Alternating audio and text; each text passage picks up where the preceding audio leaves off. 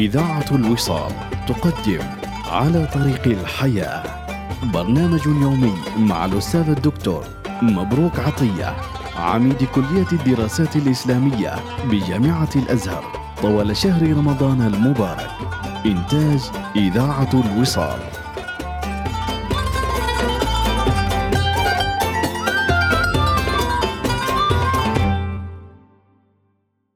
بسم الله الرحمن الرحيم.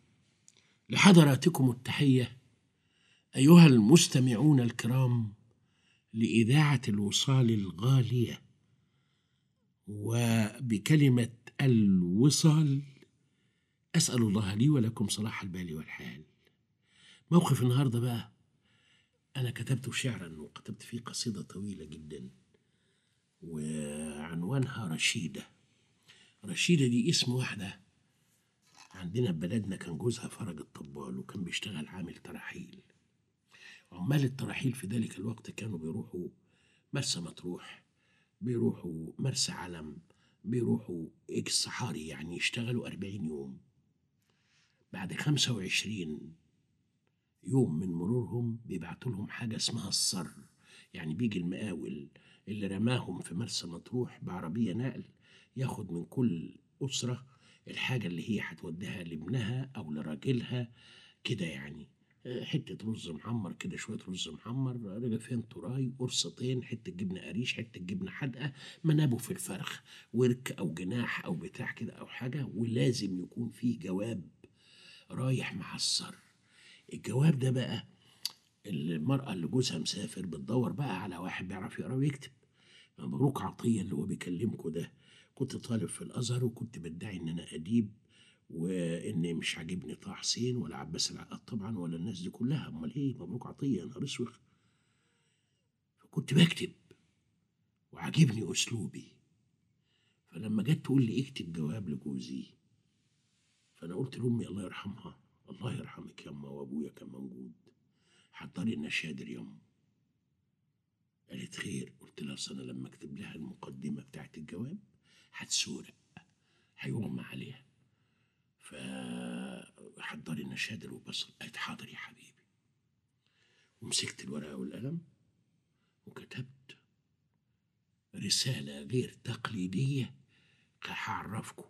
التقليدي في بلدنا وكل الدنيا كان في الوقت ده مفيش جواب ما بيبدأش بحضرة المحترم. لازم أكل شيء. أنا قلت حضرة المحترم إيه؟ زوجي الغالي. مش جوزها كتبت كده. واسمعوا بقى الكلمات اللي أنا كتبتها لأنها مدونة عندي تاريخ وحافظها كويس جدا.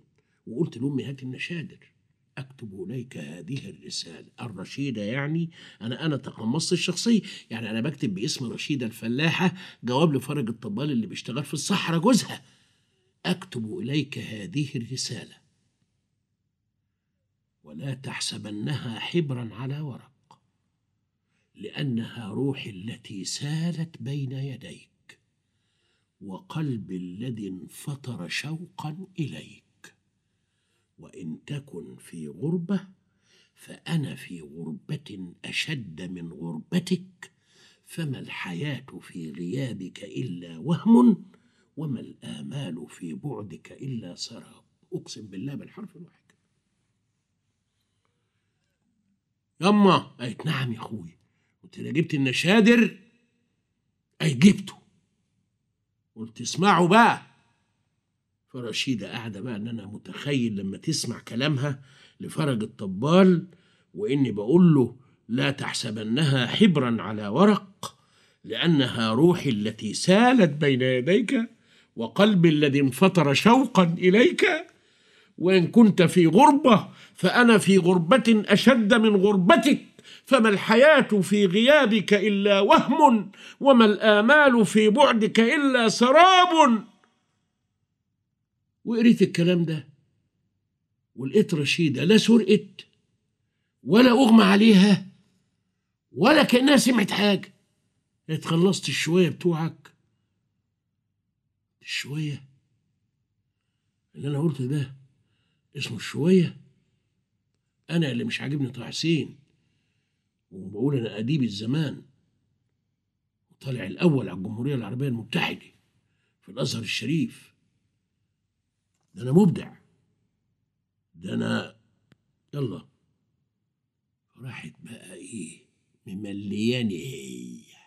جملة واحدة. وبعد كده قالت الجاموسة كويسة والعيال كويسين وخلي بالك من روحك وتيجي بالسلام. إيه بقى؟ تقول له يا فرج. جيت ماسك والله الورقه والقلم في إيدي اهم آه. قلت يا فرج كتبت؟ قلت لها أيوه. قالت تقول له يا فرج جوزها يعني. قلت يا يا فرج قولي. الدار من غيرك تربة. قلت يا هات النشادة لي أنا يا أم. الدار من غيرك تربة؟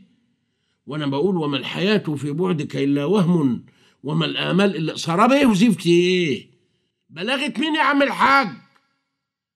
جرجاني مين يا سيدي. الزمخشري مين يا عم. الدار. من غيرك كفرك مقبرة. رشيدة عايشة فيه. إيه أنا كتبتها. وأغمى عليا. من سعادتي بيها. ومن فرحتي بيها. وواستني لما قالت آه الشوية بتوعك يستاهل تقول عليا كده. بعد مرور خمسين سنة كتبت قصيدة شعر في هذا الذي كان أحييته من جديد فقلت أملت عليّ خطابا من بلاغتها مع أنها لم تطأ في العلم روضاتي. الدار بعدك يا زوجي كمقبرة تضمني جسدا من غير نبضاتي ثم أوجه الكلام إلى فتاة العصر بقى فأقول وقد منحتك وقد منحتك من أغصانها ورقا فما رأيت به إلا النفايات فرحت أجمعها وأستعين بها. هديا يرافقني في البحث عن ذاتي. وحتى يجمعنا لقاء.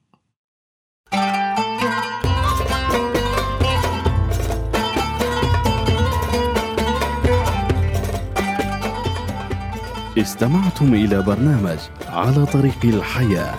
يوميات مع الأستاذ الدكتور مبروك عطية عميد كلية الدراسات الإسلامية بجامعة الأزهر. إنتاج إذاعة الوصال.